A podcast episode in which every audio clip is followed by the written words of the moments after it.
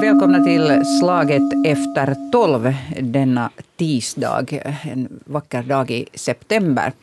Och eh, vi har hört att från och med imorgon så kommer flera hundratalet människor att eh, sitta på Mannerheimvägen i Helsingfors. Och det är då representanter för föreningen eller, eller organisationen, eh, medborgarorganisationen eh, Elokapina som kommer med den här demonstrationen. Och det är ju inte första gången som Elokapina har varit i rubriken. Nu använder jag det finska namnet. Jag vet att det här är en falang av Extinction Rebellion som är en sån här internationell rörelse. Men, men Elokapina är det namn som används mycket här just i, i Finland. Och, och, vi ska diskutera det här eh, sättet att demonstrera också det att vad demonstranterna vill. Och med mig här i studion har jag en av dem som eh, kommer att sitta där på Mannerheimvägen, sitta eller stå eller vad ni nu gör. Eh, Rakel Simila, välkommen. Ja, tack. Först presenterar vi dig. Berätta om dig själv med några ord. Um, jag studerar filosofi här på Helsingfors universitet. Um, jag är en, en medborgare som, som är orolig och, och en människa som är rädd och, och också hoppfull. Okej, okay, får man fråga i det här sammanhanget din ålder? För jag jag fyllde precis 24 år. Ja, jag, jag tänkte att det här är ju en, en det där eh, lite den här nya generationens, det finns alla generationer har varit eh, oroliga för någonting och nu är det den här eh, nya unga generationen så är det definitivt den här miljöfrågan som, och klimatpolitiken som, ja, absolut. som engagerar. Mm. Ja, och jag är ju inte verkligen den yngsta där, utan vi har, vi har också människor i, i grundskoleåldern och, och minderåriga som, som är med oss. Ja. No, vi kommer att se säkert mycket mer också på, på Eh, sen när den här aktionen väl har börjat, att en hurdan samling personer där är. Eh, här är också en liten äldre eh, aktivist i studion. Medborgaraktivist med, med, som har varit med länge, Thomas Wallgren. Välkommen. Tack så mycket. Ja, jag kallar dig nu i det här sammanhanget medborgaraktivist. Du har också varit aktiv i Helsingfors eh, kommunfullmäktige eller stadsfullmäktige länge, länge och har liksom den erfarenheten också. Men, men eh, på vilket sätt är du engagerad i Elokapina? Jag har varit med, eh, jag hade en aktivare period för ett och ett halvt år sedan då jag satt mycket på möten med Elokapina och var med och planerade aktioner. Jag var med på en aktion vid Mannerheimvägen hösten, hösten 19 blir det väl. Och, och sen dess, nu har jag inte varit varit med i den inre kretsen, men jag tycker att rörelsen är oerhört viktig. Eh, och, och, jag har stark sympati med den, men, men det finns också frågor att ställa som vi kan återkomma till säkert. Mm, det kan vi, absolut. Men visst känner jag igen mig i det här, alltså vi var, i, i det här från, från liksom 70-talets gröna rörelse i Norden som hade starka inslag av civil olydnad, där, där jag fick vara med, hade turen att få vara med. Ja. Eh, med mig här i studion har vi också Peter Östman, riksdagsledamot. Och ehm, ja, jag, har faktiskt haft det en gång tidigare med att diskutera det här med civil olydnad. Och, och det där, eh, då hade du lite Kanske den uppfattningen, det var då i samband med att Elokapina tidigare eh, satt på gatan och polisen då valde att ta till sån här spray för att, att skingra de här demonstranterna. Och då var du ganska så kritisk till det här sättet att demonstrera. Så att jag tänkte att varför inte ta en favorit i repris här eftersom som, eh, rörelsen har också lite ändrats och den har också fått starka stödjare på senare tid. Till exempel en av Finlands rikaste män eh, som du kanske, Ilka Herlin var ute och sa att Elokapina har, eh, täyttä asiaa, har, har riktigt viktiga poänger. Och där, därmed tänkte jag faktiskt börja med dig här.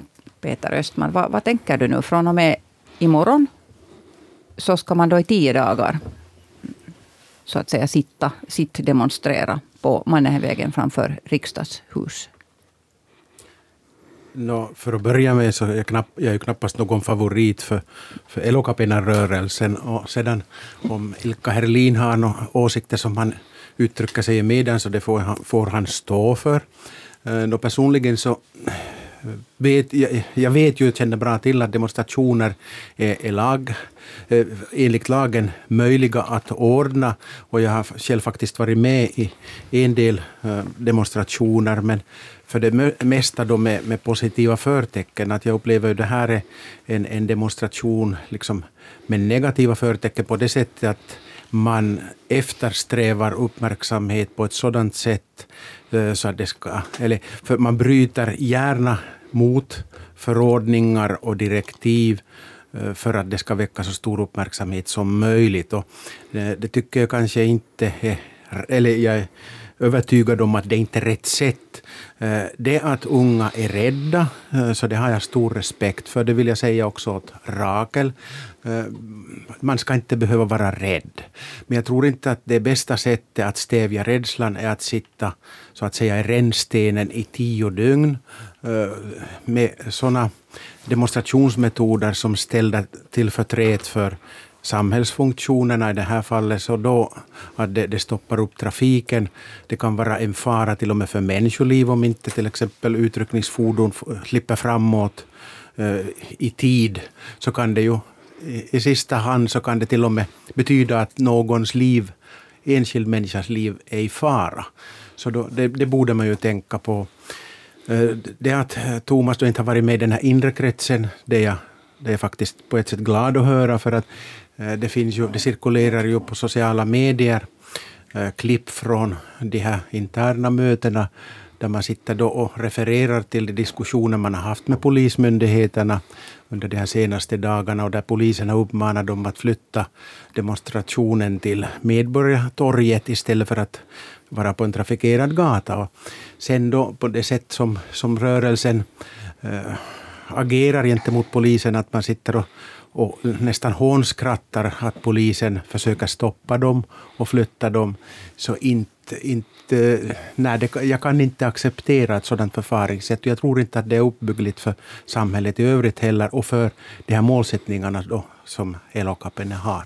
No, nu vill jag gärna att, att det kom en massa synpunkter här av Peter Östman. Nu får ni gärna svara. Om vi börjar med Rakel. Mm, för det första så vill jag säga om det med att ambulanser och polisbilar inte ska komma fram, så vi i alla fall på sommaren så lämnar vi en, en bit av gatan ledig just av, av den här orsaken, så antagligen så kommer inte just den här demonstrationen att, att orsaka någon slags livsfara för, för enskilda personer. Och um, man kan se på civil olydnad så ur en antingen strategisk eller moralisk synvinkel och, och undersökningen visar att som en strategisk, strategisk synvinkel så fungerar det. Och till exempel e- Erika Cenovic som, som en forskare som har gjort en slags um, när hon har jämfört um, historiska, um, gått igenom historien och, och um, revolutioner och samhällsförändringar och sett att civil olydnad är den mest effektiva vägen in till en samhällsförändring. Och um, vi, vi njuter inte särskilt mycket av att sitta där. Det är inte meningen heller att fokus ska ligga på vår relation med polisen och jag, jag känner inte igen den, den här ehm, um, misstänksfulla, eller misstänksamma eller hånfulla attityden gentemot polisen. Det är inte någonting vi, vi vill um, göra. Att vi uttryckligen i våra utbildningar så, så strävar vi efter icke-våld och det handlar också om en respekt gentemot polisen. Att vi, um, vi vill inte inte, vad heter det, vi vill inte riskera eller, eller avbryta, vad heter det, um, äventyra. Eller, ja, äventyra en hel lagordning eller en mm. rättsstat, mm. utan det här, det här är ett sätt för, att få uppmärksamhet och kanske vi ser att den, den störning eller den fara vi orsakar är mindre um, i proportion till, till den störning eller fara regeringen um, utför. Mm. Eh, Thomas Wallgren, eh, hur skulle du kommentera? Ja, om vi börjar med de här grundläggande principerna, lite civil, civil olydnad, vad det är och var, hur vi, vad dess förhållande till klimatkrisen. Så så vill jag bara påminna om de här grundläggande eh, ramarna som gör att civil olydnad har blivit en naturlig del av eh, den liberala, den liksom mogna liberala rättsstaten. Mm. Det, det ena är ju det att, att det är en sista utväg. De som deltar i en civil olydnadsaktion deltar ju för att man har en erfarenhet av att samhället inte reagerar, inte gör det som man tycker är nödvändigt. Eh, vi har haft åratal, i 50 år har vi talat om klimatkrisen. Jag är uppvuxen med det. På 70-talet var det rent klart att det är en av vår tids stora utmaningar. Eh, och fortfarande ökar utsläppen, eller stampar i bästa fall på stället globalt. Hur är det i Finland? Eh, och också i Finland med importen av, av utsläpp så har vi ett jättelikt problem. Vi har inte gjort vad vi ska Eh, så det är, är, på det sättet en nödåtgärd. Det är det första. Det är ingenting man tar till genast, utan det tar, man tar till det när, när läget är pressat. Eh, det andra är det att icke-våldsprincipen, civil olydnad är icke-våldsverksamhet. Eh, man strävar till att inte utsätta andra för, för risker och, och, och faror, eller man gör inte det om man vill också undvika att andra blir lidande. Det är man själv som tar på sig eh, straffpåföljd. Eh, så den här icke-våldskaraktären eh, är det andra. Och det tredje, och det som är viktigt att minnas, att, att den som deltar i den här formen av civil olydnad stöder sig på gemensamma grundläggande moraliska principer som också är förankrade i vår rättsstat och inskrivna i till exempel FNs deklaration om mänskliga rättigheter. Man vill, man vill skydda alla människors rätt till liv, också framtida generationer. Man vill skydda den, eh, den biologiska mångfalden. Man vill eh, skydda mot orättvisor och, och, och, så det är på det sättet en fråga om att stödja sig på de principer som vi alla i Finland har gemensamt.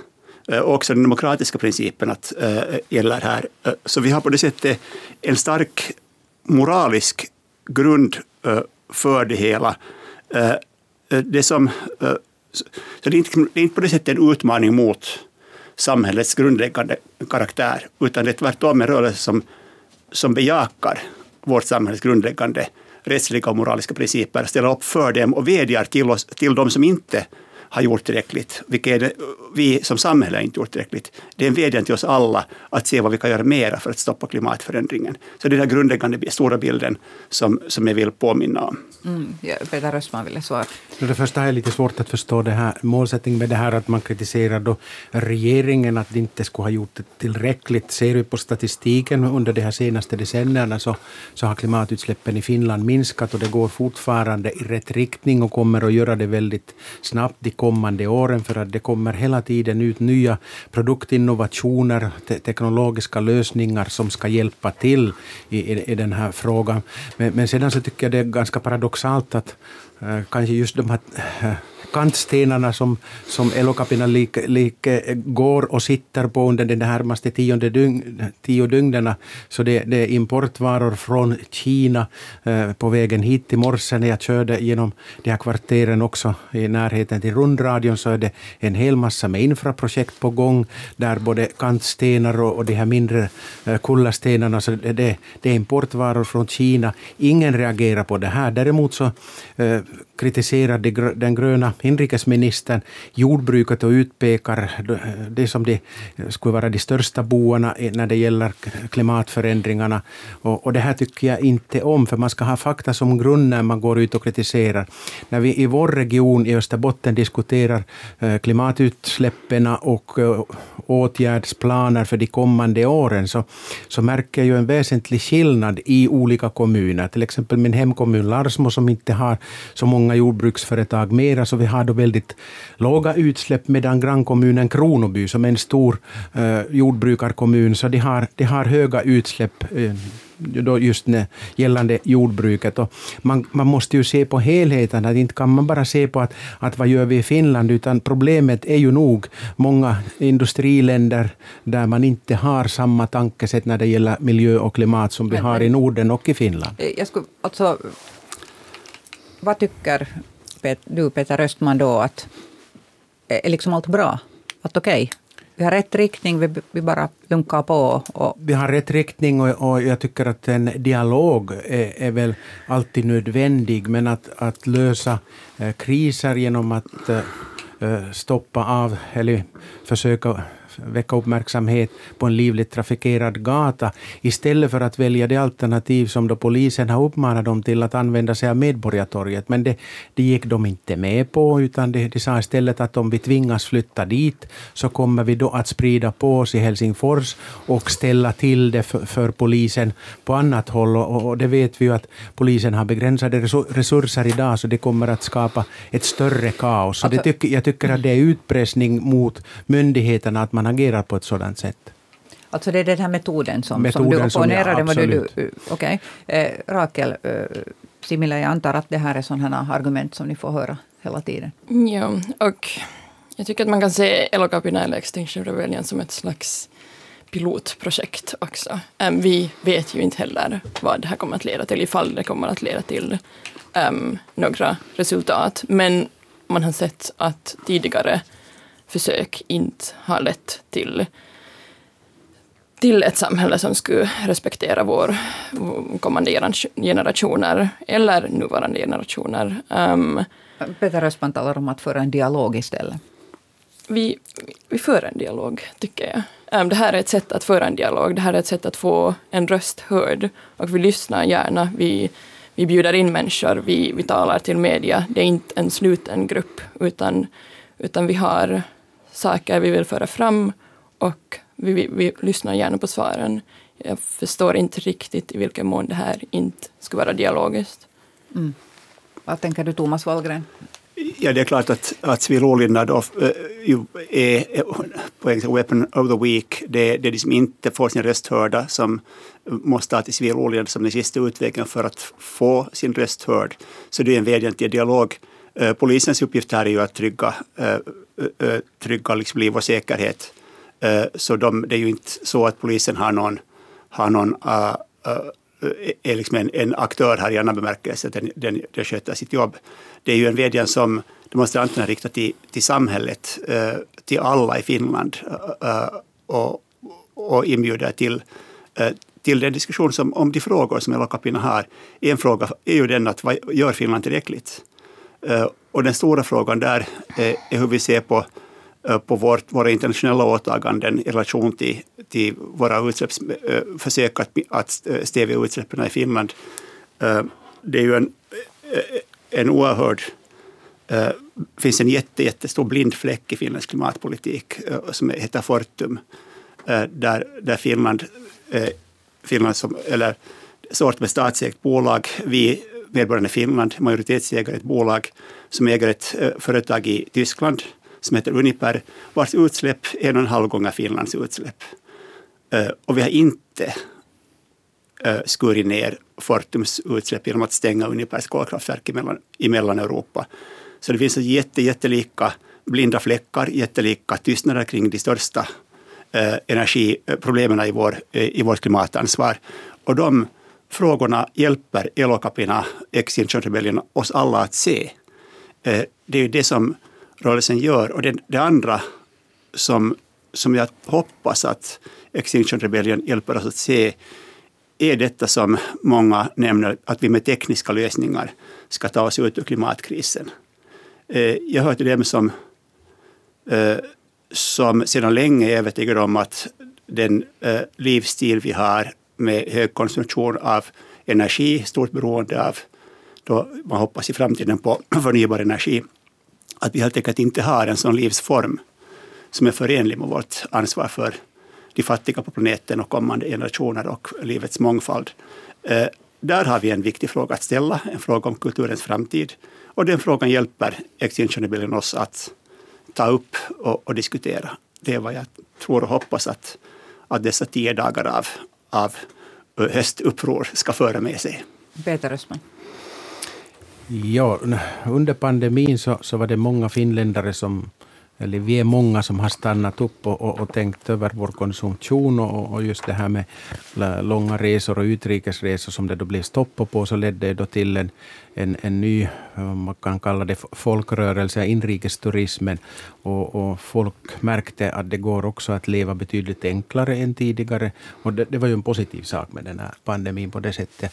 Eh, så hade, har vi läst också artiklar från media om människor som har då kanske vuxit upp och bott hela sitt liv i storstäder men, men då kom eh, på idén att flytta, flytta norrut och, och till, till Lappland och, och till någon färdig bostad, övergivet hus. Och, och de har konstaterat att det här, var, det här var en ganska intressant och bra lösning och det här är möjligt idag, speciellt de som jobbar med, med distansjobb. Och det, det är ju just det här som har varit kanske snedvridet i Finland, att vi har byggt Finland två eller tre gånger och, och det, det, medför ju enorma utsläpp att vi ska ha sådana projekt på gång hela tiden. Att det, det måste byggas nya bostäder här i södra Finland samtidigt som det finns eh, övergivna hus då, eh, på annat, annat håll i Finland. Så, eh, nu håller vi med om det att, att vi har haft en felaktig politik på det sättet, eh, på det stora hela taget, att, att alla tror att man måste, måste bo i storstäder. Och istället så skulle det vara till förmån för hela landet och också när det, man tänker på miljön, att, att hela Finland skulle bevaras som, som byggt. Men att det här tycker jag inte att Elokapina-rörelsen då har, har tagit upp och, och tagit, tagit fasta på. Eh, säkert finns det, Eh, finns det säkert rum för förbättringar när det gäller den, den finländska energipolitiken. Men samtidigt så vet vi att den här förändringen som pågår för att vi ska få mindre utsläpp så kommer att betyda en kraftig, ett kraftigt ökat behov av elproduktionen. Och, eh, där tycker jag att Elokapena-rörelsen också missar sig. Att, eh, varför reagerar ingen på det att vi köper en stor del av vår el från, från vårt östra grannland Ryssland? Och varför tar man inte liksom på ett globalt plan fram de här stora problemen eh, på, på ett bredare plan? Ja, Rakel. Um, Elokapena är inte heller en rörelse som, som kan ta ansvar för alla, alla utsläpp um, och alla felsteg. Hela kampanjen kanske jag talar såklart inte för hela rörelsen, jag talar för mig själv, um, men, men det är en diskussionsöppnare och som Thomas sa så är det en vädjan till den politiska gemenskapen. Um, och det, det är vår uppgift, vi är inget politiskt parti som kommer med färdiga förslag. Det är inte meningen heller, det är en, en öppen grupp som är välkomnande för människor av av alla bakgrunder, även politiskt. Um, och jag tycker också att infrastruktur och till exempel Fortum borde politis politiseras. Um, det är inte någonting jag är, jag är av annan ors, äh, åsikt av, men jag ser också att att det finns inte möjlighet för allting. Det finns, vi kan vi kan um, samarbeta med rörelser som till exempel politiserar den här infrastrukturen. Det, um, det är inte en rörelse som måste stå för allt. Men man, man, måste komma ihåg det att Finlands andel av världens koldioxid, koldioxidutsläpp så är en promille. Och fortfarande, som jag sa tidigare, så uh, Finlands koldioxidutsläpp minskar. De har minskat de senaste decennierna och de kommer fortfarande, med de åtgärder som både regering och riksdag fattar, så kommer det att minska i ganska snabb takt. Och jag övertygad om att 2035 så kommer vi att vara koldioxidneutrala. Så inte är Finland det största problemet här, utan eh, vi, vi, delar ju hela jordgloben tillsammans med andra länder, andra aktörer. Borde man inte ta itu med problemen där, där de är som störst och inte eh, liksom åsamka problem i ett land som annars sköter sig rätt så exemplariskt och där inriktningen är den rätta. Vi kommer ju alla, också de som sitter och demonstrerar, så, så är beroende av mat. Vi, kom, vi ska ha ett jord, fungerande jordbruk. Eh, I nuläget så tjänar en bonde, om man slår ut eh, inkomsten per utförd arbetstimme, 5 euro och 40 cent. Det betyder att de har inte råd att åta sig något större ansvar utan eh, extra kompensation. Och det är ju det här som har varit den stora debattfrågan också inom regeringen under hösten. Att eh, de gröna vill ännu sätta på nya pålagor på jordbruket, men jordbruket säger att de går under om man tvingas åta sig nya, nya förpliktelser. Men det, det där är ju er butik egentligen som riksdagsledamöter också, att, att uh, styra och ställa med den här stöd, stödpolitiken. Vår, men vår, vår, butik här mm. när det gäller jordbruket mm. så är nog allas butik för att hyllorna gapar tomma om, in, om inte jordbruket exakt, fungerar. Exakt, men jag menar att, att den här stödpolitiken är det ju väldigt långt som styr också uh, jordbruket lantbruket som helhet. Inte sant? Att det är ju liksom en lagstiftningsfråga också.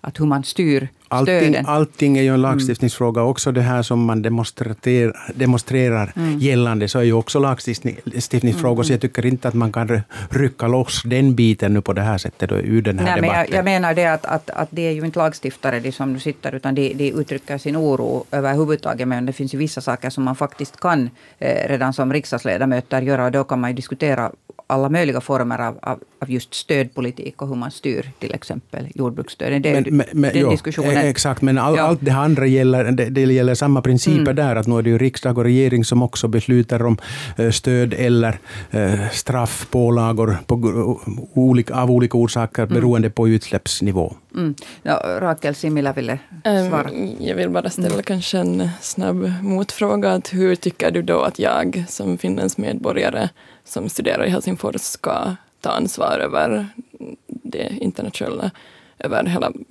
världen? Um, jag bor här och jag fungerar här och talar till en finländsk Vi, publik. vi, vi kan börja från väldigt, väldigt små saker. Eh, varje dag när vi går i butiken, eller så gott som varje dag när vi, när vi handlar och köper in varor, så tror jag att, att för många finländare så går det av rutin att man, man ser på prislappen och så köper man det som är de billigaste. Och jag har många gånger tagit det här exemplet som jag reagerar på själv när jag var till en viss eh, butikskedja och produkten marknadsfördes med finskt, ett finsk branding. Jag ids inte avslöja för mycket, för att jag tycker att eh, på det sättet så har ju också butikskedjorna en viss integritet, så inte ids jag släppa det i, i direktsändning. Men att eh, jag trodde att det här är en finsk produkt. Svängde på produkten och där står det sedan då att produkten är tillverkad i Holland, förpackad i Estland. En produkt som vi per automatik lätt kan till, eller vi tillverkar i Finland. Och jag, jag, jag skulle uppmuntra det bästa sättet att, att påverka klimatpolitiken och miljöfrågorna så är det att köpa inhemskt, köp närproducerat. Och, och, och det, det här är en sak som väldigt få finländare tänker på fortfarande än idag. Så där tycker jag det skulle vara skäl att göra en upplysningskampanj och en, på det sättet en positiv demonstration i syfte att stävja klimatpolitiken på, med rätt konkreta metoder. Det är ett ganska långt steg från den metoden till den här då att man eh, har en sån här synlig demonstration, att man sitter tio dagar och, och, och väcker debatt då genom att man sitter på, på vad, gatan. tror, vad tror ni är bättre för slutresultatet? Alltså, det ena utesluter Vet väl inte andra, men, men det där, man kan säkert göra många saker. Men, men Thomas Wallgren får svara. Ja, Ja. eh, Först vill jag Peter, fact check. Du ser att Finlands utsläpp har minskat i decennier. Eh, Jag skulle vilja se dina, eh, vilken statistik du har. Jag skulle vilja se hur, vilka fa- faktorer som inte är beaktade. När jag senast kollade för ett år sedan var det så att de beaktar importen av, av utsläpp så har utsläppen inte minskat. Men det är nu ett år sedan jag kollade det där senast. Eh, men det är tyvärr på det sättet att vi har, eh, vi har utlokaliserat eh, vårt koldioxidavtryck genom import från länder där man producerar med smutsig energi, till exempel Kina. Och det har att göra med det, den här överskådligheten. Alltså orsaken till att vi inte kan städa oss i första hand på konsumentens upplysta val är det att världen har blivit oöverskådlig och det finns så mycket plats för, för lurendrejare, för dem som inte vill föra fram sanningen om sina produkter och sin produktionskedja. Så vi behöver en stark samhällsstyrning. Eh, vi behöver också för att inte skapa motsättningar mellan, mellan landsbygd och, och, och, och stadsbor så behöver vi ju en stark samhällsstyrning för en rättvis omställning så att alla gemensamt bär bördan av eh, de åtgärder som är nödvändiga för klimaträttvisan. Eh, så den rättvisa omställningen ska vara rättvis i Finland Eh, och den ska vara rättvis globalt. Eh, det finns så mycket här att ta i, men jag ser ännu en sak och det är det här med det lokala och det globala. Eh, det är begripligt att folk av, i sin ångest och sin nöd slår ifrån sig och tänker att jag är så liten, jag kan ingenting göra, jag är ensam, vad har det för betydelse? Lilla Finland, en promille, vad har det för betydelse? Det är begripligt, men det är också ett sätt att undandra sig en del av sin förmåga som människa, sitt ansvar som människa. Vi har en möjlighet att se oss själva som, som bärare av ett världssamvete. Vi kan se oss som människor som tar ansvar för hela världen. Vi kan, vi kan tänka den tanken att det finns människor som gör det rätta och som inspirerar andra att bli föregångare. Eh, vi skulle inte ha allmän lika rösträtt. Vi skulle inte ha FNs deklaration om mänskliga rättigheter om alla skulle ha tänkt jag kan ingenting göra. Men jag, lyft, jag lyfter här fram ett konkret exempel på vad man kan göra när, dagligen när man går till butiken ja, och handlar. Jag håller med dig, men jag, jag vill bara på, framhålla att det är svårt att, att som i konsumentrollen styra samhället. Vi behöver samhällsstyrning, som du själv säger, till exempel i fråga om om, om rättvis omställning av jordbruket. Ja, det kommer det inte att gå med konsumentval, det, kommer, det, det behövs också, låt mig tala till punkt, det behövs också uh, samhällsstyrning och den styrningen får vi inte om vi inte har samhälleliga rörelser som försöker påverka medborgarnas uh, förståelse av situationen och också därmed politikens riktning. Uh, det är bra med, med upplyst konsumtion, jag är helt för den, jag jobbar mycket för det, men det räcker inte till i, här, i den här situationen. Vad gäller fact-checken, låt mig påminna om, om alltså importen av kolutsläpp och om Fortum. De sakerna tillsammans är så stora att vi kan inte säga att Finland har tagit sitt ansvar. Mm. Uh, Fact-check, jag hänvisade till Statistikcentralens uppgifter. Och som Berätta vad du ser där. politiker så måste jag då... Jag har, jag har här olika kurvor om, om hur Finlands utsläpp har utvecklats och sen också uh, vi har det här med uh, kolbind, kolsänkorna, hur de ja, har precis. utvecklats. Så, det är ju kolsänkor som är, där ser man igen, det här är ett jätterikt problem. Hur mycket tror du på de här kolsänkorna? Men det, det, är just den frågan som diskuteras allra mest inom politiken för tillfället, ja. hur Finland ska, hur vi ska lyckas öka de här kolsänkorna. Precis, det är en där, viktig diskussion. Och, och, och, där så skulle jag säga att nu har alla politiska partier har förbundit sig till att vi ska söka lösningar och jag är helt säker på att vi, vi kommer att hitta lösningar. Alla är lika bra tycker du? Eh, no, eh, då kommer vi till den här utlokaliseringen, att skulle man gå den väg då som, som de gröna förespråkar, så betyder det okej, okay, vi, vi utlokaliserar kanske jordbruket och en del av industrin till andra, andra länder där man för en smutsigare politik än vad vi har. Så det är ju en balansgång hela tiden, att på vilket sätt man sköter den här frågan så att vi ska bevara så mycket av produktionen i Finland som möjligt och via vår lagstiftning och styrning då eh, få det så klimatvänligt som möjligt. Nu är du inne på en debatt som jag gärna tar. Alltså det, de där systemfrågorna måste vi ställa och få fakta rätt. Och Yellow Capilla Extinction Rebellion hjälper oss att ställa de frågorna. Det, det är ju rörelsens stora värde för, för Finland att vi har folk som, som ständigt påminner oss om att glöm inte den här frågan. Glöm inte klimaträttvisan. Det är vår tids, om inte största fråga, ja kanske enskilt största, men den hänger ju ihop med många andra, så det kan inte isoleras heller för att få sin lösning. Eh, nu, nu vill jag ställa, när jag, jag hörde den här eh, diskussionen er två här emellan, så vill jag ställa en fråga till Rakel Simile. Att, att hur, när du lyssnar på det här nu, eh, det, det, det, här också, det som Peter säger har du säkert hört många gånger förut och du har också hört svaren som Thomas Wallgren här säger. Eh, tröstade dig någonting? Blev det liksom, du, sa, du började den här sändningen med att säga att du är rädd jag vet inte om jag känner mig särskilt tröstad av ord förrän de blir materia. Och um, det här med att utsläppen har minskat så har jag inte heller. Um, Vem har skrämt upp dig med annan information?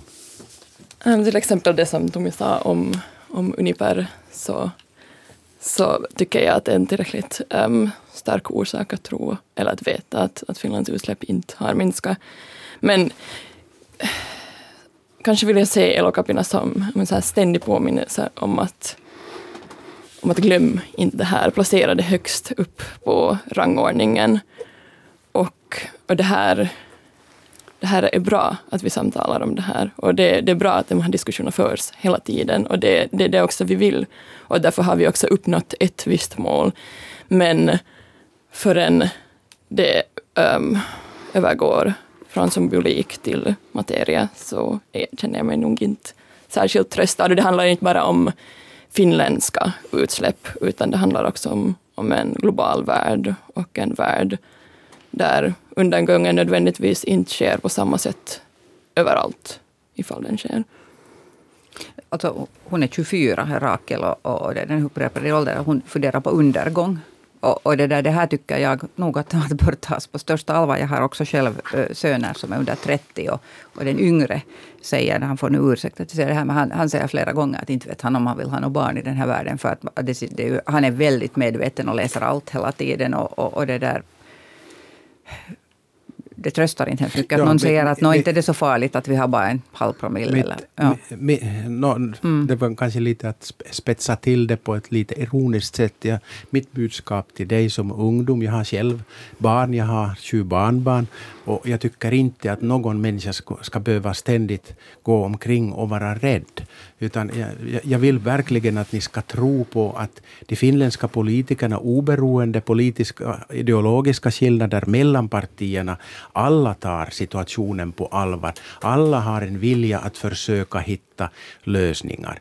Eh, det som kanske är en sån här typ av demonstration eh, man kan ju tro och tycka olika om det också. Jag, jag har respekt för det, att om ni tror att det här är rätt metod att jobba, men, men som jag sa själv så har jag varit delaktig av olika eh, manifestationer och demonstrationer under min politiska karriär. Och, men jag har försökt delta i sådana eh, demonstrationer där man för fram en, en negativ sak och vänder det till det positiva. Jag ska ta ett, ett exempel. Som både, jag vet att Socialdemokratiska partiet och Kristdemokraterna har, har varit delaktiga. På vårarna så brukar man då, när man vet att åldringar, eh, äldreomsorgen inte har tillräckligt med resurser, vårdarna hinner inte gå ut med, med åldringar som sitter till exempel i rullstol, eh, så, så brukar man då eh, under lördagarna gå ut med dem och, och göra det här till en demonstrationsgrej. Att hej, vakna upp, att vi ger inte tillräckligt med, med resurser inom politiken för äldreomsorgen. Och på det här sättet så vill man då demonstrera via positiva metoder. Och just när det gäller klimatet också tycker jag att, att om det nu då är Elokapina eller någon annan eh, miljörörelse så börja fokusera mera på det här att köp inhemskt, köp närodlat, eh, gärna ekologiskt. För att det är ju en positiv grej att, att man för fram, fram ett sådant budskap. Att skulle man inte kunna tänka sig en sådan metod istället för att ytterligare späda på den här rädslan för att världen går under?